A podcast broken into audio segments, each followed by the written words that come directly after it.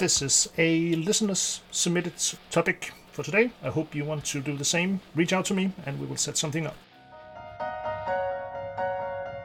You're listening to a nerdy production. Warning, this is a nerdy production. Welcome into the GM Workshop. My name is Jacob, and my mission in this podcast is to dig up tacit knowledge about role playing games so we can be better GMs and create great stories, great moments around the table as a GM. And I will try to bring you episodes each Wednesday, plus reviews, actual play podcasts, and maybe some bonus episodes coming up your way.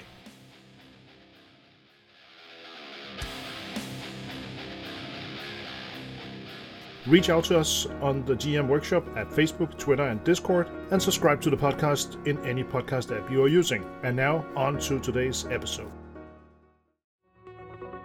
Roll for initiative. Welcome to the GM Workshop. Today is a listener submitted uh, topic by Troels. He is one of my frequent listeners, and he reached out to me as you could, um, and wanted to talk to me about uh, hacking systems. And uh, it's and I'm really looking forward to, to this talk. But uh, first, as always, we want to introduce our guest and uh, Troels. Uh, welcome to the podcast, and can you tell the listeners where you come from, like role playing wise, and uh, what you are doing in, in this time and moment in your role playing geeky life? Yes, uh, thank you for having me. Um, I started actually very young with my older brother game mastering um, the um, you are the hero books or these tell your own uh, adventure books. So he would simply take some of these these books and then game mastering for us, me and my little brother, um, as role playing adventures. And uh, already back then, we actually took this very very simple system and made our own advanced system with more classes and more abilities.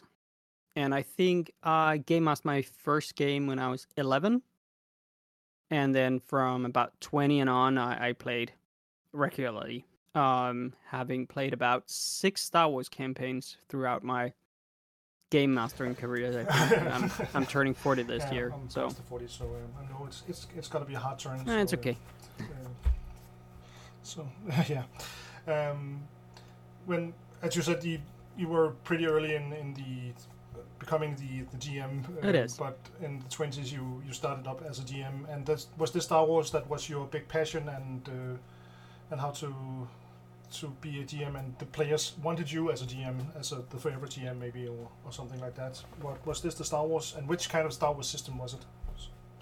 Not star, not star system, but uh, not what kind of Star Wars system, but what kind of role playing system for Star Wars.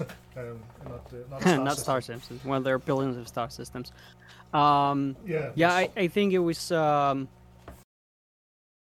yeah i just i found out i don't know it's been uh, this always i think but i just found out that i am not that interested in in in fantasy and i always been a huge star wars fan and so has my little brother and i just wanted to make a campaign role playing some some star wars for my friends and that's how i started there i played the um the oh the revised edition D20 revised edition from Wizard of the Coast.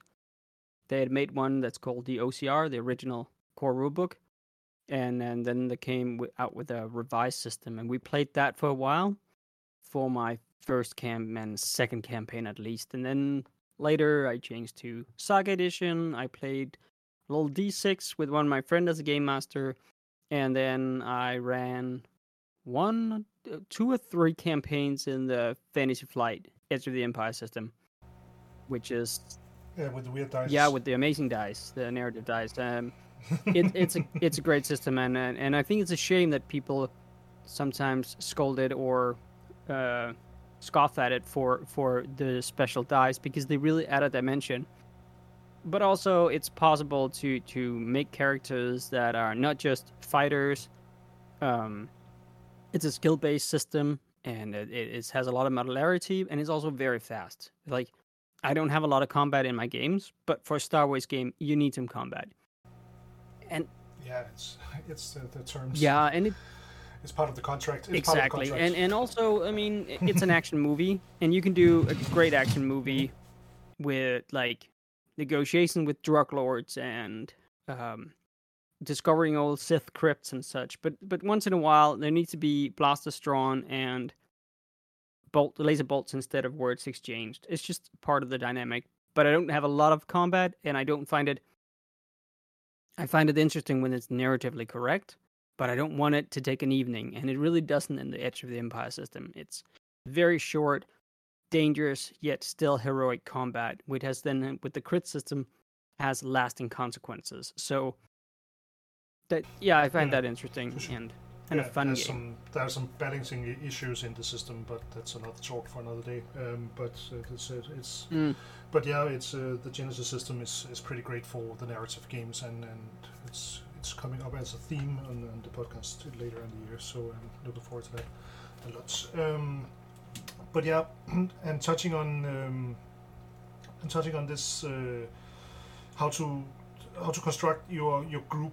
Um, when you're sitting down with a new group who want to play some Fantasy Flight Star Wars uh, this Friday, um, Troels, uh, how how do you construct your group and what do you emphasize for the players that you will bring to the table, and what do you demand for the players to bring to the table to, to create this uh, Assassin Zero? Well, or- I or I, I look to I look towards which story do I want to tell? What feel do I want in my campaign? What are we going for here? Uh, for example, many of my Star Wars campaigns. Now we talked about system. A main theme has been people living on the fringe, uh, getting by, uh, maybe making a criminal organization. Very B- uh, Book of Boba Fett and Rogue One very much is the theme of my campaigns and and and I also have like then I feel like is this this is a is this a serious game? Is this a funny game? Is this um what what kind of uh, atmosphere do I want? And then I try to invite players that I think will fit into that atmosphere. I also have some like a steady group, and for that group, well, I already have group. Then I pick themes that work for the group. You know, I either take a theme, pick the people, or have the people and then pick a theme. And then I like to have sit down with the players and ask them what kind of story. So I don't I don't necessarily I did that earlier, definitely. I started in my 20s, early 20s. I was like I have this story I want to tell. And then I later learned well that's you know the good the go write a book so people say on the internet. Um so like okay, I have this theme, I have this feel. And then I sit down and ask the players what story would you like to tell in this theme and of course make some characters and then when i look at those characters and what they are and what their values and ideas are i make a narrative based on that and and and moving into the talk about how how to construct a group when you when you then figure out what kind of feel you want the the book of book of Boba Fett, uh, book of Fett, or what it called, uh, or Rogue One feeling uh, in a Star Wars setting. How do you formulate this, and what the players are supposed to do in the campaign, or what what uh, kind of agency do you give the players in, in that the construction of a campaign or a short campaign Well, or scenario? um whatever? i sit them down and, and say this is like we're playing uh this we're living on the fringe uh we're like maybe i say you're against the empire or it depends on i could be asking them hey do you guys want to play the empire or i say "Mm, well in this campaign we don't play empire so please make some characters that fit within that and then um so there are some boundaries if that's what you mean. I mean within the theme there's there's a we, we know that okay we're playing edge of the empire. Um so we're playing misfits rogues.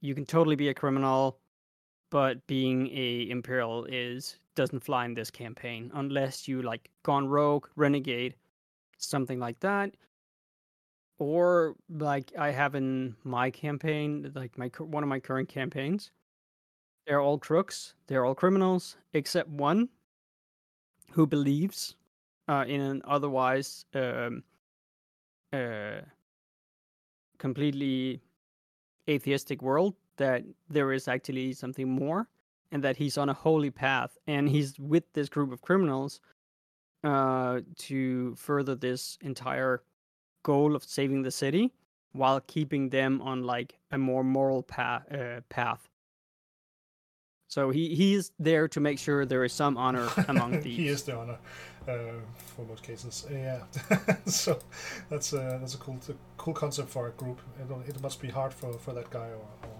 or woman. Um, yeah. Oh, it is because they're all turning very dark now. Three and a half years where they all been very good at two shoes. They realized how evil the rest of the world are, and now they're uh, the the the amount of people shot in the head has gone up significantly in the last oh, year's campaign. that's a that's a hard sell for for that guy. Um, for sure. Uh, yeah. And he, he might figure out that uh, this is a lost cause and, and flee out in the dark. Um, but uh, that's that's another story for sure. Yeah.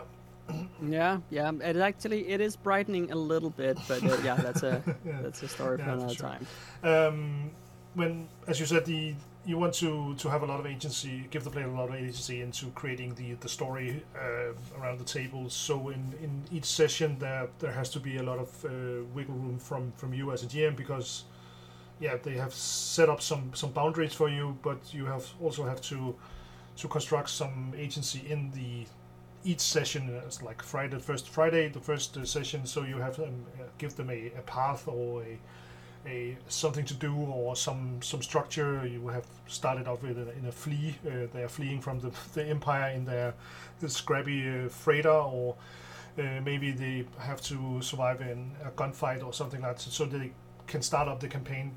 So you have set them on a path, uh, maybe. So uh, and how how how does each session?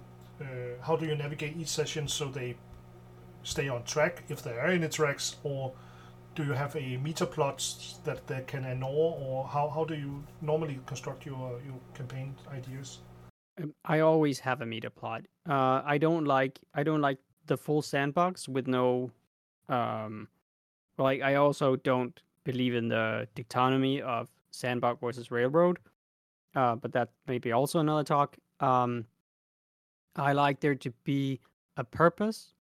There is definitely a narrative both a meta plot and also some personal narratives that you can explore. And there's something to go for. There's a goal of some kind.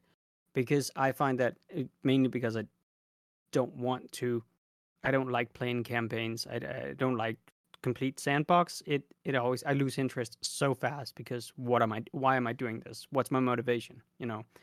Um, but most session then, so I always have this meta plot and some narratives that you can explore. Uh, I probably have a direction I actually want my players to go. And but then in a session, I very often ask, "What do you want to do?" And then I very often, in except my latest campaign, but that's another story.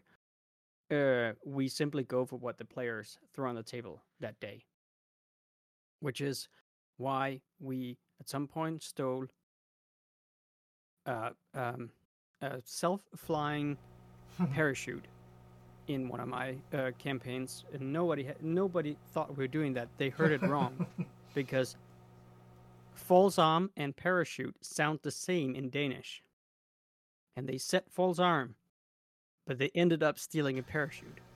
Yeah, that's uh, that's, that's communication uh, barriers that uh, gets uh, gets mixed up in in that uh, in that session for sure.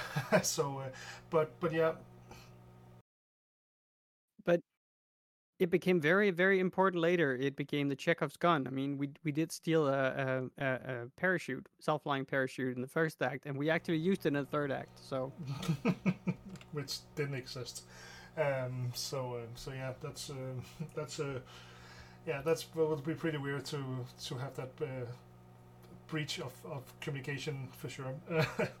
um, cool.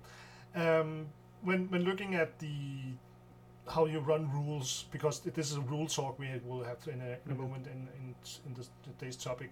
So so how how much do you emphasize rules and how much do you uh, say shrug on your shoulders and say what the uh, don't care? How how much do you help the players in mechanic wise to, to um, create a story? I very much like the idea of um, that that role playing games is collaborative storytelling where all participants uh, collaborate on making a narrative, but the dice are used to bring suspense.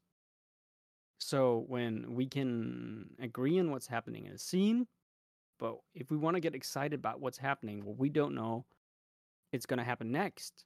We you could say we ask the dice.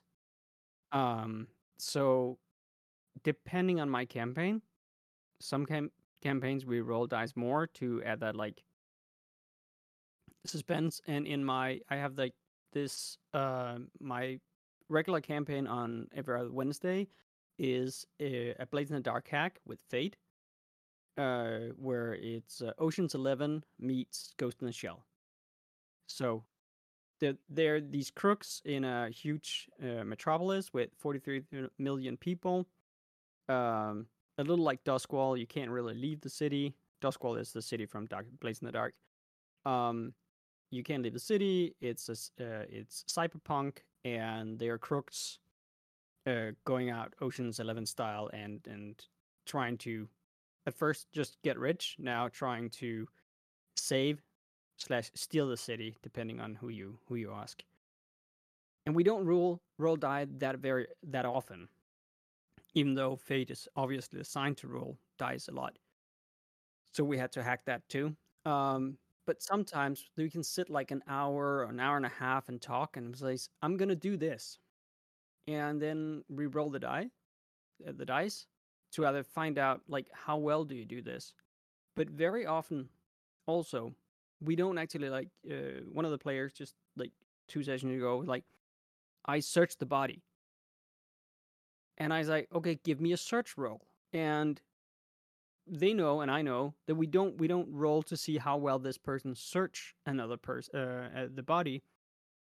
We know that when we roll the dice, we're determining whether there is something interesting on that person or not. So it it creates like um what um like uh, it being spent in Danish. I, I don't remember. Yeah. Uh, so it, it creates Yeah. like uh, a challenge a suspense. They- yeah, suspense. yeah, it, it creates like a challenge for us. Okay, if we roll high, we have to come up with what is on the body because then it has been the dice has established that there is something on the body. Not how good Kate Talon is to search things, but was there something or wasn't there? So if she rolls low, we know well there just wasn't anything interesting on the body, and if she rolls high, we know oh we now have to come up with a story of something interesting, and I simply a small data canister was uh, sewn into his cardigan, and now the ball's rolling. Now they have some cryptic information. They have to find a master hacker to decrypt. I don't know what that is yet, but we're gonna find out next session. Sure, and and or you yeah or, or a picture of one of the PC's uh, uh, mom or something like that, so you can. It, it's really so you can put some some spin on on the scene from as an outtake from from that uh, dice roll. So when the dice rolls are done or or created created suspense, you have to. It's, it's important to use that suspense in a in a apparent way, so so it, it makes sense to make these uh, dice rolls, or else it doesn't matter to make this dice rolls dice roll for for for any sense. Exactly. Um, and saying that I don't know what's on it is not true. I know that there is some eh, some some esoteric knowledge that the players really want, and so it's it's also you could call it a little bit of a a quantum ogre uh, moment, but it's really like they've been seeking this esoteric knowledge and don't know where to go for it, and now they found this strange special information canister on a guy they was very hard to find and then they ended up killing a little bit by mistake. Um so why not put the very esoteric important information the player always wanted in that canister? Because it came about in a mysterious way so it makes sense that it has mysterious information beforehand and summoning the quantum ogre. Uh, it, they actually should go into the bar and talk to the bartender and whatever, and the contact uh, had this information, but instead you put it that this information into this guy they killed by by accident, and the character rolled a great roll, and then you can improve that the quantum ogre are in in the pocket of that uh, dead guy now, instead of uh, instead of the bartender. So uh, so using so using those uh, terms. Uh, Yeah, so the dice help establish things in the narrative that we as storytellers didn't know, but now we have to come up with it. or helping uh, finding out new new ways to tell stories for sure. Um, yeah, and, and of course the as for me Mhm. the dice roll should be important and should be uh, should create some suspense because if the it's if it's uh, banal uh, dice rolls, it's not important to make the roll. Um, it's it has to be there has to be a conflict uh, in in that to, that dice roll in, in some way to create it uh, or, or take the, the dice roll for me uh, as a GM. Um, so it's it's pretty important to, to have that, and, then that's some of the the reason I hack uh, systems. So we can Mm. take that in the talk in a moment. So Yeah, and, and to add to that, I mean, I, I I like to just decide when when people say something, I want to do this, and then I decide, okay, is that a cool story? Sure, then it then it uh, then it happens. We don't roll the die; it happens. It's cool. Or it's like, no, it's cooler if you fail, or more funny if you fail. I'll simply just rule.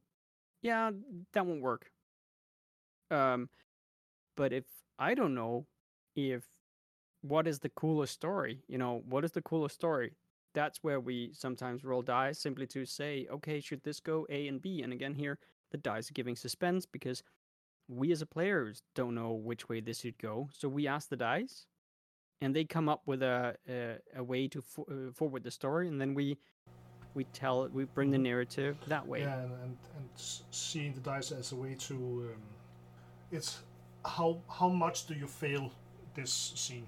um, it's the dice. Uh, it's not if you uh, make it or not make it. It how much you fail it. Um, if you roll high on your dice, it's great. You don't fail Mm. as much, but there's still a a, a margin of error in, in the rolls. So so you can you can we can create the stories, but because most stories in for example, the Powered by the Apocalypse system, the most interesting uh, role in on that on the the three options are the, the meta option for me uh, as a GM. I always hope my players roll that option, um, so so you can we can have this uh, yes but uh, scene uh, in the scenes. Mm. So uh, I think that's the most most exciting uh, way to to play tell stories. In a, if a, if a player succeeds every time, if or if, Yeah.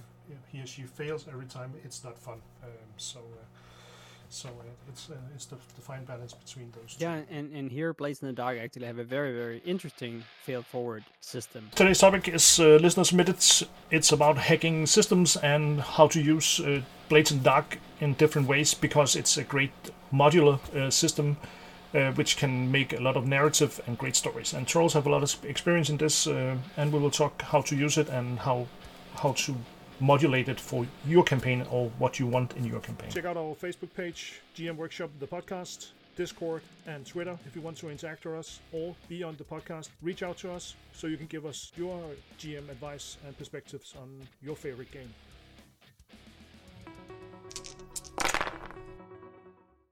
Jump into uh, to Blades in the Dark. So, so Souls, you have uh, played this in a different bunch of different ways, not as a Blade of Dark uh, campaign, but you have used it to uh, in other uh, system. Not you as as a GM have hacked it. You have found inspiration from the net, from from different providers of this hack. So so can you can you tell us the, the, the core the core mechanics for Blades the Dark, so so everybody is on the same page as as us. Yes. So the core mechanic is um it says it's a powered by the apocalypse game. Uh when though every time I read a powered by the apocalypse game, I can't actually find anything that's that similar. Um you have a uh some action ratings in different skills in Blades in the Dark, and they're like a number from one to I think four or five.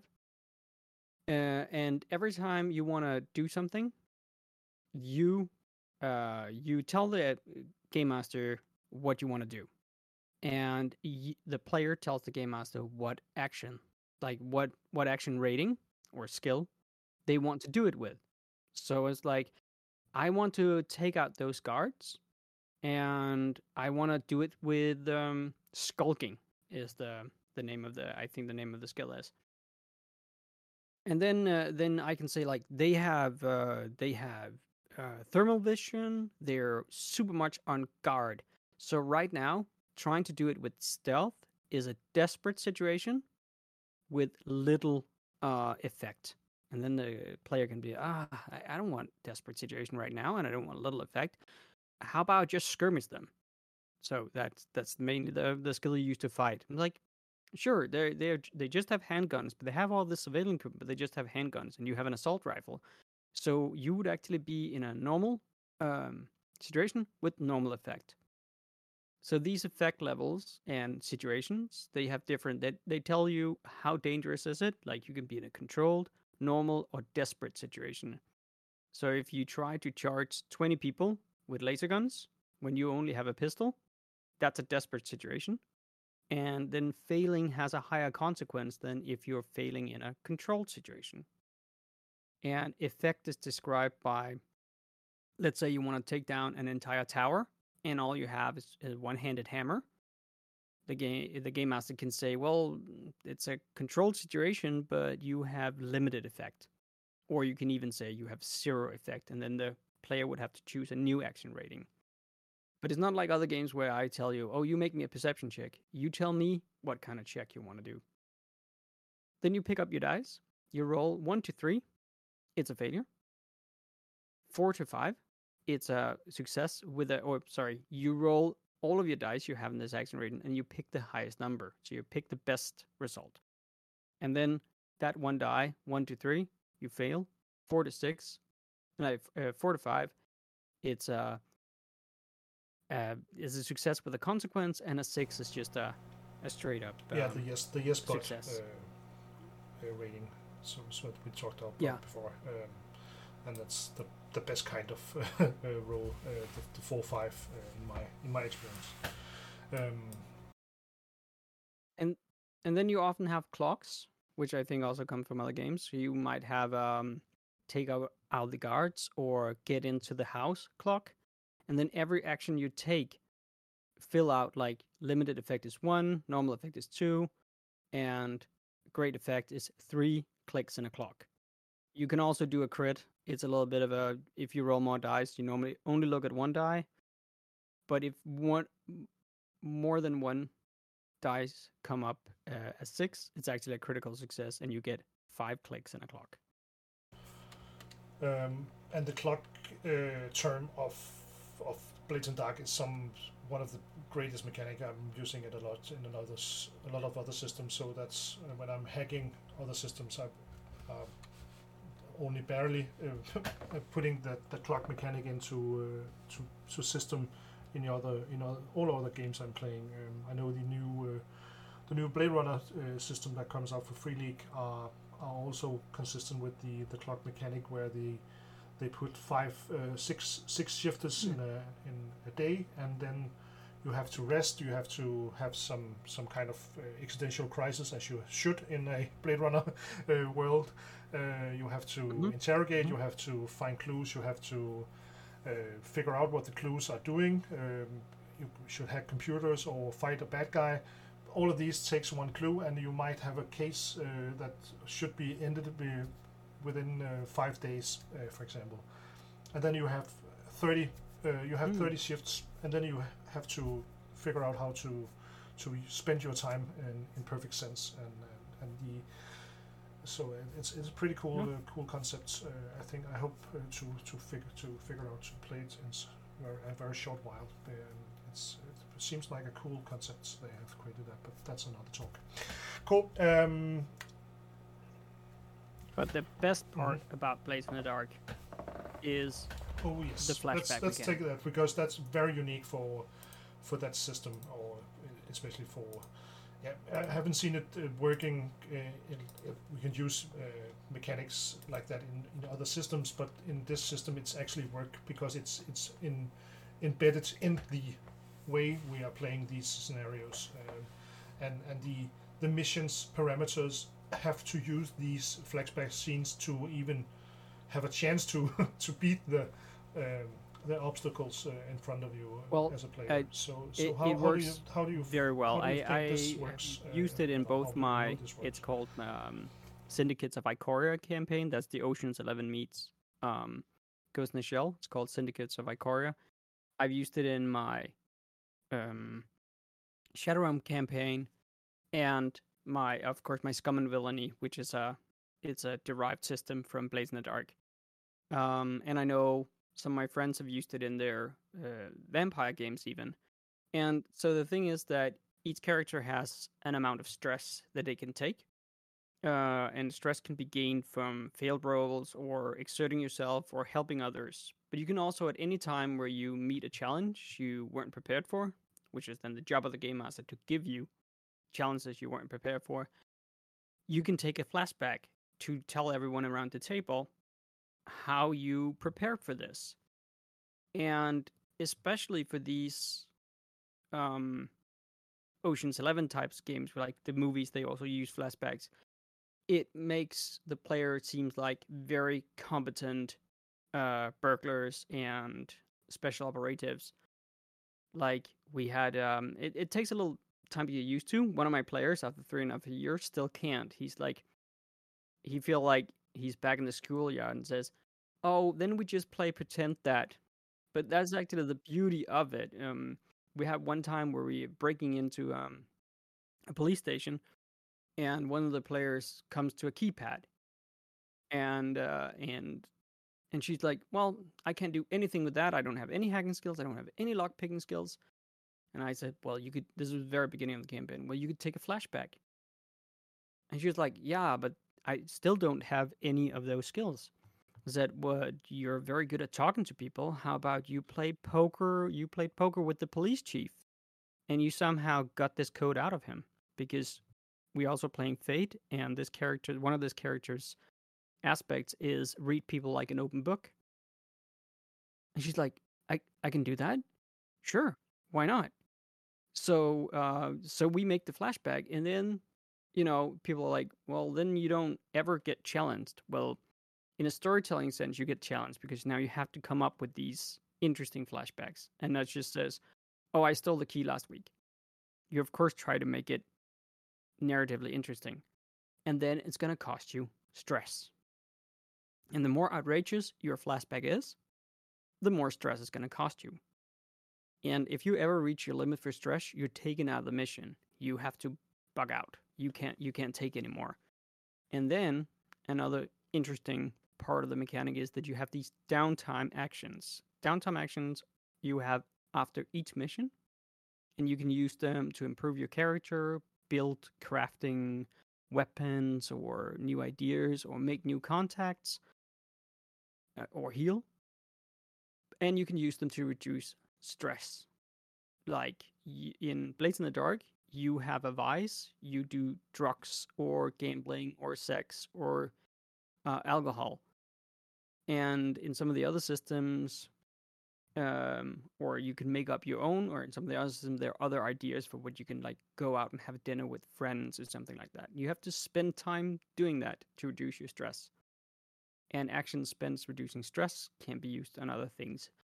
So there is like a resource management process. It's not free to just solve everything with an out- outrageous flashback but it is a very interesting way to move the game forward when your lockpick is up on the third floor yeah. and you're stuck in the basement without any skills in front of a locked door.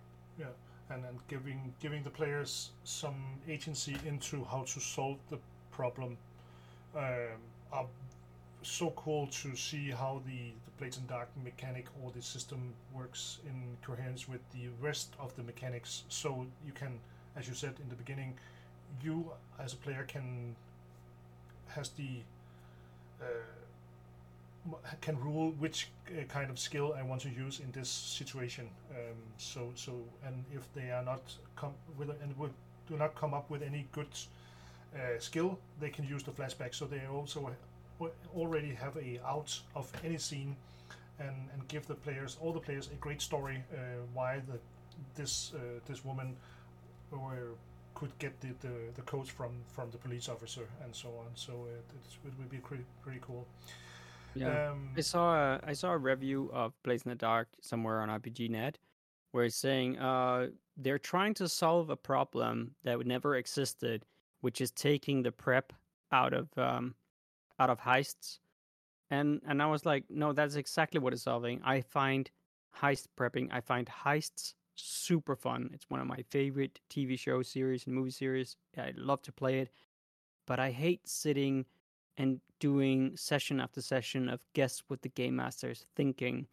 We have to come up with everything that could be in there. We have to prepare for any situation and then get disappointed the the moment you start the game.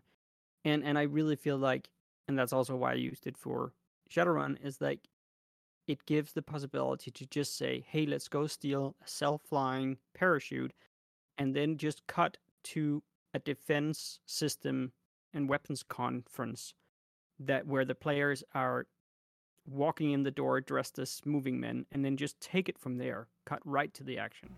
Yes. And giving uh, all the, the planning and the heist and getting blueprints and keypad codes and so on. It's so boring uh, to see the players. It's it's maybe fun one or two times, but in a Shadowrun campaign, as you said, if this is the entirely uh, what it's the campaign is about, it's gonna be very very boring for a lot of players and especially you as a GM in, in sometimes. Mm-hmm. So so having these uh, impro moments in the scenes are, are so uh, so great to have this uh, this way to play a heist scene um, and Blades in the Dark are, are so very very well designed to to have these games. Uh, there's a lot of games I wouldn't use Blades in the Dark for, but in, in this uh, in this scenario in these kind of scenarios I, I would use it for sure in our settings. Um, so so, Troels, when you have uh, picked up a system uh, back in the days and looked at it and it's like, okay, I want to play like this, but the system are doing X and I will do do Y. How do you, what what things are you normally editing in a system? Um, let's let's take uh, let's take the Shadowrun uh, example because mm. Shadowrun is a very crunchy system. If you take it out of the pack, it's you have to hack it a lot. If if I not if if I want to play that and not bleed out of my ears because it's mm-hmm. such a crunchy system. There's a lot of dice rolls. There's a lot of weird equipment and and and so and so and so. What? Why why did you want to change this up?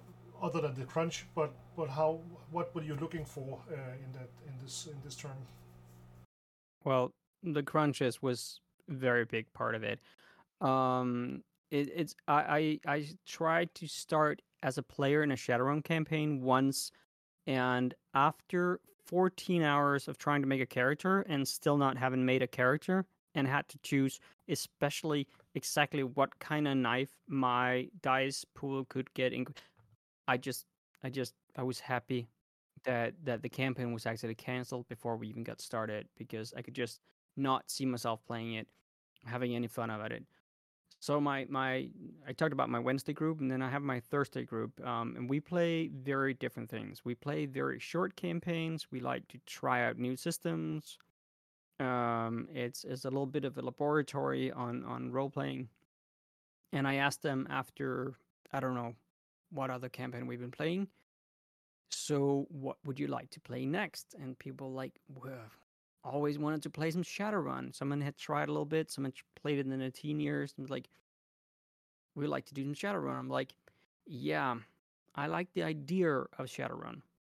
Definitely. This whole doing Shadowruns, being awesome spec ops, but I just couldn't see like the system working and this whole planning thing again. Not interesting for me as a GM. And that's enter, stays left, Runners in the Dark, which is a very well produced, somewhat sometimes convoluted uh, hack of uh, Blades in the Dark for Shadowrun. And, and that's what I picked up for this one year campaign. And and I found it was very amazing, especially with the um, the the heist structure, the score, and the flashbacks means that every night we did a new Shadowrun. So for every game session for a year, we did a new we started the mission and we finished the mission. many, many systems has this or many settings has this system attached to uh, to itself and and cannot you cannot uh, apart these two things for for each other. How how did you figure out that this hack was was good enough? Because sometimes if, okay I see a lot of uh, players play play like uh, modern. I, I, want to play some modern because it could be cool to play whatever action movie, and then I will pick up my D20 and play five Dungeons and Dragon 5e in in New York. It's like mm, why? um, so so how how did you figure out that this hack was good enough uh, for for well, you or for and again setting, it was uh, especially it was seeing what I wanted to come out of the game. Again, it's like did I want this nerding with um with this gun and this gun and two extra and this kind of blade and you know how how often when I hear people talk about Shadowrun, it's this idea that we have this plan of going into this place and being awesome in this and this kind of way, and less than halfway through the entire run, you you you're found out and it's gun blazing out of there. And so it's basically like a dungeon run. You go you go into the dungeon, you know, at one point you have to fight your way out, and and then you roll a lot of dice to do that. So that's not what I wanted to play. And then I have this experience from my Blades camp Blades in the Dark campaign that we always end up looking like these awesome action heroes, which is and and, and very crafty action heroes. Like when the uh, the set police station, the players wanted to get out again. One of the players, she found herself or her character was on the third floor of this police building and was like, could hear people on the stairs. How do I get out? Flashback. When I came there, I just pushed a trash container under the window. In the flashback, I jump out of the window. And and and right away it just looks like this awesome action movie. And that's what I feel, and that's also what my players really wanted from Shadowrun. So it was really this again, this whole flashback mechanic where you get to look smarter than you are because you know the entirety of the situation but you get to pretend uh, you don't know going in, but you pretend like your character was that smart all along, and that means you get to roleplay these awesome acts. You can say this this entire we have this discussion when like let's say puzzles in Dungeons and Dragons. It is not your character solving the puzzles; it's you. So should you not help playing the puzzle if you have a um, intelligence six? uh, barbarian, and are you not allowed to play uh, an intelligence 18 wizard if you're not that smart yourself? Well, in Blades in the Dark with the the the um the flashback mechanic, you can always play the craftiest mastermind and master infiltrator because the system gives you the tools to be as awesome as you want your character to be. And that's really why I wanted to pick this for Shadowrun so that we get to feel exactly that badass when we're doing runs. Mm. Yeah, because we, have to acknowledge that people don't want to, uh, as we said before, the the long planning, the old. As I play Shadowrun campaigns where my players has sit in in three or four hours planning this heist and just like, just go, and then we use uh, flashbacks. Uh, but I didn't knew the the uh, that system back then, so uh, so that was that was the way we did it at that that time at that time, and they were they were crafty and they were were have figured out a lot of things, but it's not a it's not a waste of time uh, and a lot of uh, things done badly mm. uh, for some so many words. Um, and of course, some people love the whole trying to think of every eventuality, like more to me, maybe more like a, a game game, like a not I wouldn't say board game, but this whole trying to see if I can figure out I'm clever enough to figure out every eventuality and then test my theory against the game master challenge. I know there are people who love to play Shadowrun or even Dungeons Dragons like that, and, and all the more power to them.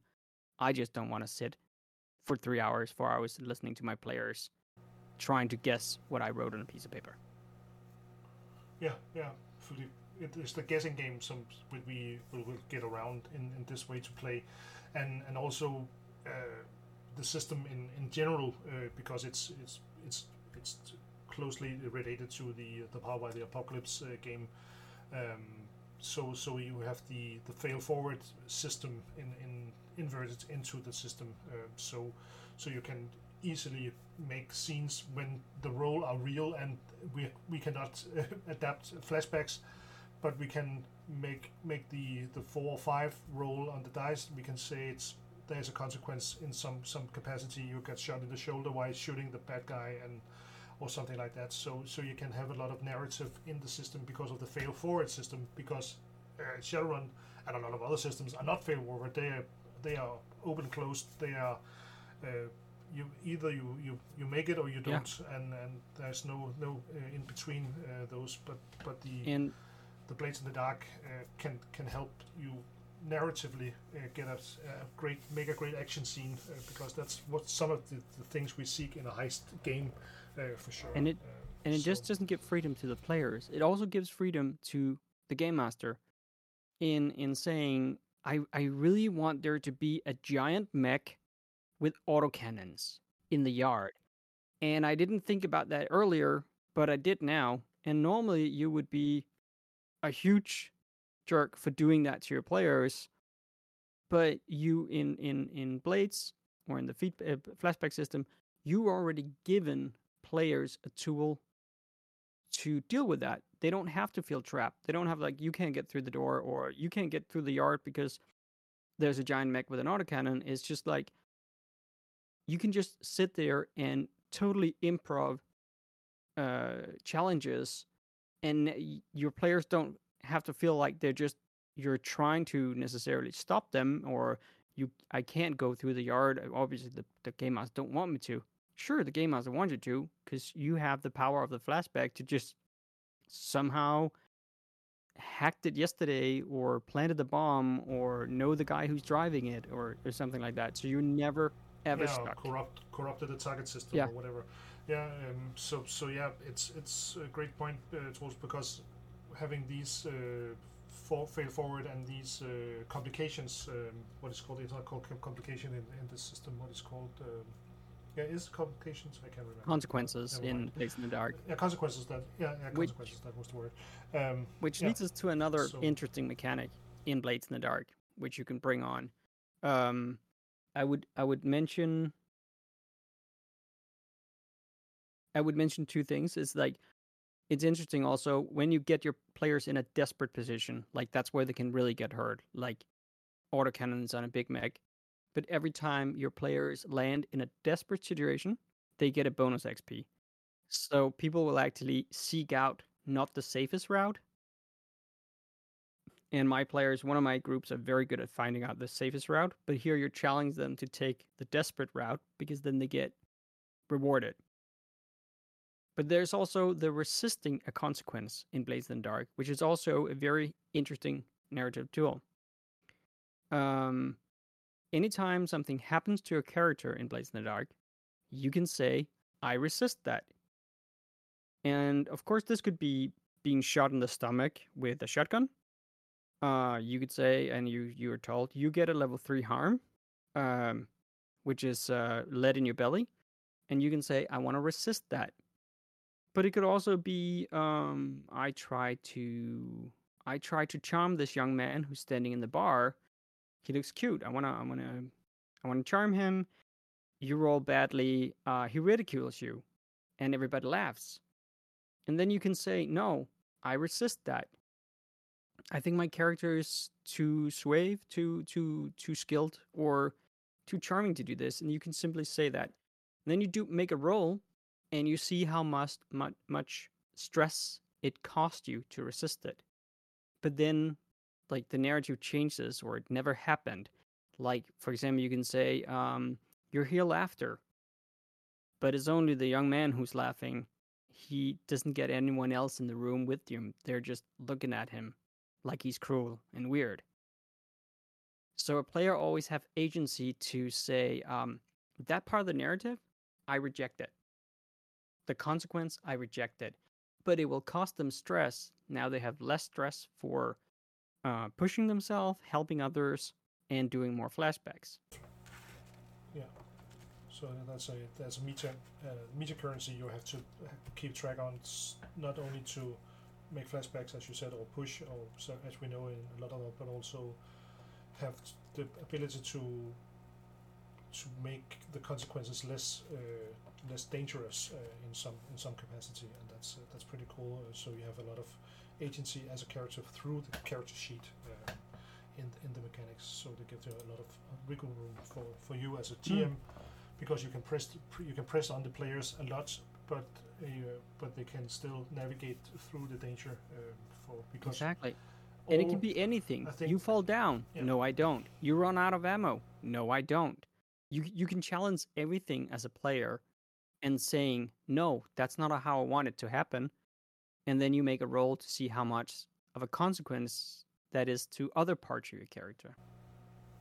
Yeah, and, and and as we know, all GMs want our players to to uh, to succeed the dice rolls and succeed in the scenes because that often there where the story is, and if they don't succeed, uh, there should be a yes they do, but uh, instead, and there and the but might be that they die, or one of the other uh, character dies, but in in terms of the story and the nar- narrative, that's still a cool story. But they because they still succeed a bit, uh, they still place the bomb in the the uh, the air duct or something like that. Uh, but got shot in the stomach and, and bleeds out on the ground, and the air duct blows up, and the the mission is is is a success success, but all the players die, all the characters died uh, instead. So there's still some some great. Uh, great stories in, around the table, and that's the reason we are playing this game and all, any game, any role playing game, uh, to have a great war stories uh, behind this. Um, we're touching this uh, this bits uh, and, and taking these these iconic settings like uh, one roleplay. I've seen the hacks it's one roleplay because it's a horrific system. Uh, like Crunchwise, Shadowrun is one, uh, is the is the other one, uh, and vice versa, taking a, a modern setting and putting a crunchy system uh, on it, like second and uh, like uh, fifth edition. Um, how how how do you uh, where do you set the sentence will say no? this setting and this system are interlocked forever. How how which uh, setting or system can you point on to see this this this system at this setting works so perfectly? In it, it's it's totally subjective. so uh, so so how, how do you see this uh, this paradox, if you can say so, because this system shouldn't be hacked, uh, or this setting shouldn't be hacked. Hmm, I'm not sure I have any such reservation. Um, I I don't I don't know. Um, it's it's often because I I normally say that any system is defined. Uh, they have one defining flaw, and I, and I take that from my. Uh, I, I do a lot of miniature games too, so I like I like rules crunching when I'm I'm moving around miniatures and sometimes in role playing games, but often not in my role playing games. But I can always take a system and, and then I can find that one defining flaw. This is this is really, really good and does this and this and this, but it just it just you know, it's too slow or your characters get killed so fast or you it is really cool up until point except that you can get killed in something. So I don't know. And then there's of course personal preference. There's a reason why I hacked together um, Fate and elements from Blades in the Dark. There's a reason why um, I'm I'm putting I'm taking Shadow, playing Ch- uh, Runners in the Dark, and I even made changes to that because there's always something that's if you want to make it your own or you have this idea again. As I said, when I make the campaign, I have this feel or this idea I want to achieve and the system has to click into that. And I, and I don't think I have any reservations or something you just can't touch. There is stuff that is really good, the way you have to be very careful when changing things that you don't actually. And I, when I say break, I don't mean like power wise or anything, but that you you don't you don't end up redefining the system by taking something out. If if you wanted to take the resource management and and uh, shifts out of Forbidden Lands. It's like, okay, but maybe there are other simple fantasy combat systems that would be better when you take all the exploration mechanics and time and resource management out of it. I think those things go together in that system. It's perfectly fine. Change it. I also know someone who, when in Forbidden Lands you take damage, you also lose dice to attack with and defend with. So you're in a death spiral almost from the very, very first roll. And they were playing. Yeah, like like in like in Vaesen, like in the Vaesen uh, RPG. Um, Yeah. And they wanted a longer campaign, so they simply changed that. That you you still had just the, if you had four strength, you had four hit points, but then it was hit points. It was not losing strength, so you'd still be rolling the same amount of damage on your parry and your attack until you were broken. And that's just a little there to just change the feel a little bit. But if you rip out half the system, maybe you should consider playing something else. And now I'm almost on the way to a Dungeons and Dragons rant, so let's not go there. That's okay. We love we love ranting of uh, about Dungeons Dragons. Um, Which is also why my next hack is not a hack, but my very own system from the ground up. Yeah. And it's not just a roll slide lumen kind of six pages long. It's the whole whole it's Dungeons and Dragons is not tactical uh, and not good enough. Not has doesn't have a weighty enough exploration part. I want figures on a map doing tactical stuff that is still fast, lightweight, and has that character building effect to it. So it's it's very it's very dense. I'm spending a lot of time on that, but it's it's fun. And my Thursday group again, it's a little bit of a laboratory for role playing. So they're completely um, on board with playing a one and a half year, actually a Dungeons and Dragons campaign, like we we u- using a published module, but playing it in my system that doesn't honestly Yeah. doesn't always work and might Yeah, break so- middle session, and then we do it again next session. um, you have to, to figure out how to, to balance uh, the small it's a bit You have a ground concept, but some of the things are, yeah, just to throw out and start uh, killing your darlings, for sure. And Yeah. um, we have we have always tried to.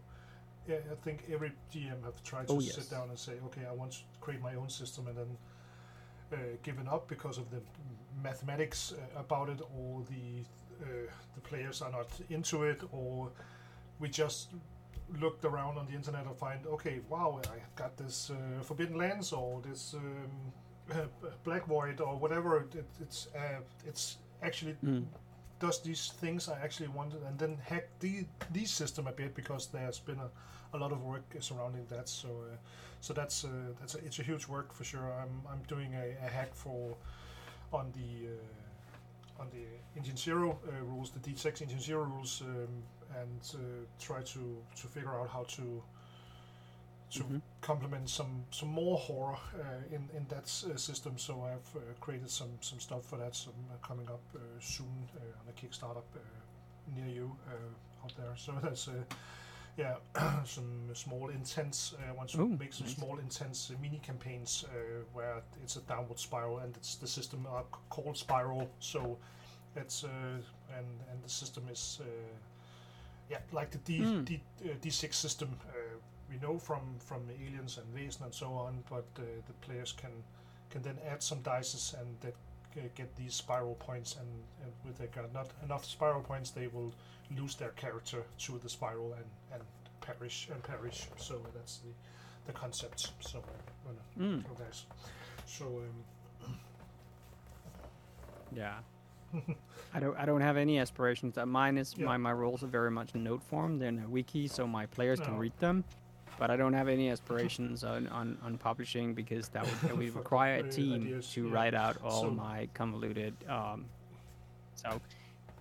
And, and, Yeah. and people will always, Yeah, you know, they'll look at my system and says, yeah, but it's lacking this. I'll be hacking for it sure. anyway. It's, uh, So it is it's just for us, but it, it's fun fun exercise. It's, uh, yeah, it's been a it's been a hard job uh, to to figure out these things, but it's uh, it's only a small hack and uh, it's not uh, it's not that convoluted at all. It's just a some additional dice, and when they roll ones on the additional dice as they Mm. choose, uh, they will draw a card uh, from a deck, and that's uh, something horrific they has to do. Um, uh, like uh, cannibalism or scream or uh, the eye change in in some uh, some capacity or something some small small things in, in horrific uh, status so that's uh, it's, it's pretty fun I have tested it a few times it, Hmm. it, it works it works actually pretty good so I'm looking forward to, to test it more much more um, the two of us we we touch on uh, on my from my episode from Warhammer with uh, Christian Tavanati, and uh, we touch on the the Blood Bowl uh, setting. And Blood Bowl setting is the Warhammer uh, board game. Uh, board game set in the Warhammer yeah. old world where we are playing American football-ish with a lot of spikes and a lot of fancy races running into each other. For those that doesn't know it, and I'm I'm a big especially football hmm. uh, geek, uh, not uh, football as in American football, but real football with the feet, um, and play a lot of manager. Yeah, soccer. Um, yeah, but real football. Soccer. Um, as my and, girlfriend would call it. Yeah. There's a lot of manager spill, and I've played manager since yeah, the mid '90s or something like that. So, so in that term, I figure out that I could combine my passion for role playing and sports and manager games in, in one in one uh, big fucked up pile. Um, so we could could put these things together, and then I, as you said, the the shadow, uh, the the blades in dark could be a cool way to to have a structure in, in this because when we run a game, we start the game, boom, and then uh, we we we play some some some runs or some uh, some some passings and so on, and and then the the enemy or the the the opponent's uh, big uh, blocker ogre uh, are running to towards our Uh, quarterback, and then we uh, we give a flashback where our manager team have uh, made sure that our quarterback has a a skill that he can dodge or, or knew that, that this blocker would do this uh, and that trick so they can, can survive. So so we can yeah. yeah or something or like or laced lace their lace their drink or maybe have a, a spring loaded arm and stuff like that yeah. And and that's a, another great way about Blades in the Dark. It has a very, very interesting, rather lightweight. It was one of the most lightweight um, systems for running an organization. And if I'm ever doing another Star Wars game, most of my Star Wars game has been like Blades in the Dark games before Blades in the Dark was there. It was always about making a crime organization. It was about building up, getting rep in the underworld and all this. And that's actually built into the Blades in the Dark book. You are no Jedi's. I, I no, I always had a I had a I always had a, a, Jedi in each group. There was always one Jedi, but I always played in the in the eras where they were legal and and but they with the players I had, they already always made very interesting uh, Jedi characters, so that's nice. But with Blades in the Dark, it has this: you make you don't just play characters, you actually play a crime gang, and that would be uh, you can get some reputation, and that could be interesting to move over to um, managing a team. And as as crooks in in this city, Doskvol, you take over claims. You take you you you you take over a bookie or a, a fence, and this could be uh, talent from abroad in your Blood Bowl campaign. It could also be concession stands. It could be you could build up your stadium so you can put this manager vibe on it. And again, for matches, like the clock system, you can have two clocks. One one is called like victory for us, and the other one is called victory for them. And then you just explain the entire match. Like I had this one moment in in in my um in Blades uh, the Shadowrun where like one of the players we just had a huge fight uh, last session or was earlier that session says i'm still looking forward to trying the combat system in this system and i'm like wait we already did that but that was just filling a clock yes we had this combat where it was they were just cheated out on the uh, payment on a job classic a staple of shadowrun. And these black suvs come in and people pour out with guns. And then the players like tell how they're gonna turn off the light and that's gonna fill the clock a little bit the clock called defeating the men in black. And like shooting at them that gives you a few ticks in your clock. Your clock has six segments and every time you shoot at them you get a some of them die maybe you kill all of them but then you hear the helicopter so you haven't actually won the fight yet because killing all the bad guys you see gave you two clocks uh, turning off the light or blowing a hole in the wall that give you more ticks in your clock. And when it's on six, you win the fight. And this could be the same. These tug of war clocks. you fill the six segments for your team, you win, and they have six segments. So every time you fail a throw or fail a block, it gives Yeah, the other team clicks not- in their clock. I, don't think you should roll each uh, pass or, or catch or whatever, or run or whatever, dodge or whatever. May- may- Maybe it's just like setting up. It's like we have, uh, like you said, the clocks in the in the different. Maybe each half would be a clock, and and for for giving a a uh, give to to receive a clock counter or whatever, you have to narrative tell what tactical stuff you were doing um, or or how to create it and then roll a check for for that and and maybe uh, having some and the, the GM then have some some preparation in, in front that this this move will not be so sufficient because they have a tall tall blocker or whatever or a a fast gutter runner to to catch the ball uh, before uh, so so on and so on. So they so in narrative you you tell the players as a GM what kind of things are not that good or and and then uh, vice versa the the players can can can try to navigate through that uh, that labyrinth uh, and and then again if they don't as in the example with the keypad oh I don't have the lockpick or the hacking skill okay let's use a flashback instead um, so so we can solve solve that uh, Yeah, or whatever And if if, if the And, uh, catcher, the human catcher, goes up against the black orc, you can say like, "But that's a desperate position, and if you roll a one, two, and three, I'm probably going to give you a broken arm. Like that's the consequence. You can resist it, but you need stress enough to finish the game, and you can actually, I think, you can get, make them the games very action oriented without having to roll for each pass. I mean, in in, Blades also, if you say, I, um, uh, I put a new magazine in my uh, my my assault rifle. I pull the the action. I I vault over the the boxes and start shooting down the the men in black. Some of them get caught in the face. Some of them get caught in the stomach. While I then uh, dart for the nearest car, I jump in and something something. I I light the gasoline on fire. Well, that's one roll. We roll one time to see how that action, that little bit of narrative piece, forwarded the scene. We don't roll for the re-roll or the shooting of the guys. We just we just tell it because it's cool, and then you see how much it affected. I'm going to make a hail mary to the end of the. Remember the catcher? He got uh, he he dodged that um that black orc. So I'm gonna make a hail mary to him now. And you're like, okay, well we know Franz is blocking, so that's a control position, and it's gonna have great effect. And then sometimes you roll, you know, maybe a crit, or yeah, or shitty, and you you break your arm, or as it also allows for Shadowrun. No, no, Shadowrun, uh, Blades in the Dark. Let's say you want to end this match now, and the players more or less deserve to win.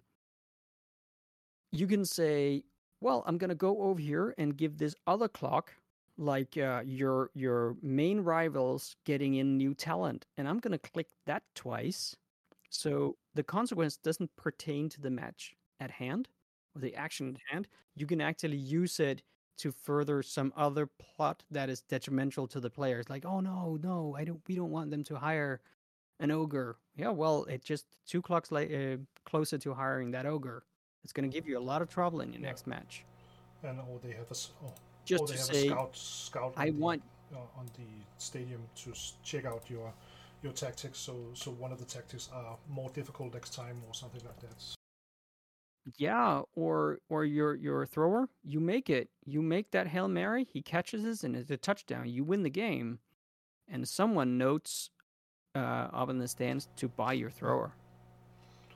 It, uh, it becomes a You know, yeah, become a trying to free uh, free Oh. freebooter instead so um, Yeah, exactly. And because he's so good and he, he becomes a star player Yeah. or a freebooter and now suddenly your team is down a thrower because he was so good. So now it's a consequence that he was amazing. and, and then they have these uh, maybe these quarters in the, the match where we, we randomly uh, decides what kind of uh, uh, conflict there is. Is is it a pass? Is it a a running uh, pass or is it a, a block or uh, which are the focused in in that in this uh, this moment in the match? So there's are key moments in the match. So so we can can narrate that together. That should be pretty cool. So that's that's our job. We can do that, uh, Troels. Um, I think that will will work for sure. um, and uh, have you ever played the Blood? I, yeah, yeah, I played a lot of Blood Bowl. I, I these days I don't. I think there's a lot of other amazing uh, board games out there, and I also love the game Dreadball. But I have played definitely uh, start twenties um, to mid twenties. uh, lots of Blood played Bowl. This, I played back since since second edition with the the Flamingo court, uh, board. Uh, that was uh, that was another system that was pretty bad. Um, so um, yeah, but um, that was uh, it was great to to have a talk to you about uh, hacking um, and especially Blades in the Dark. Um, so um, so if you don't have anything else for us tonight, then you can uh, can can say uh, it was a great talk, um.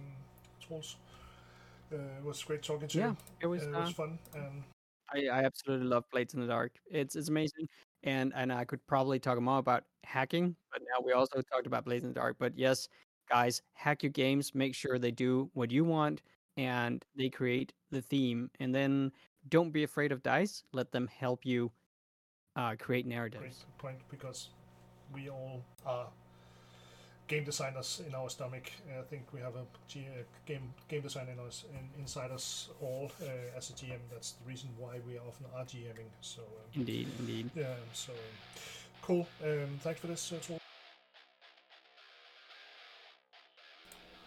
Thanks to Troels to talk to us about the hacking games. If you want to be on the podcast, as I said a few times this episode, reach out to me. I really want to talk to different aspects and different games so we can be much more leaning into how to run games. Um, next week we want to pick up the weird dice from Genesys, so uh, listen in.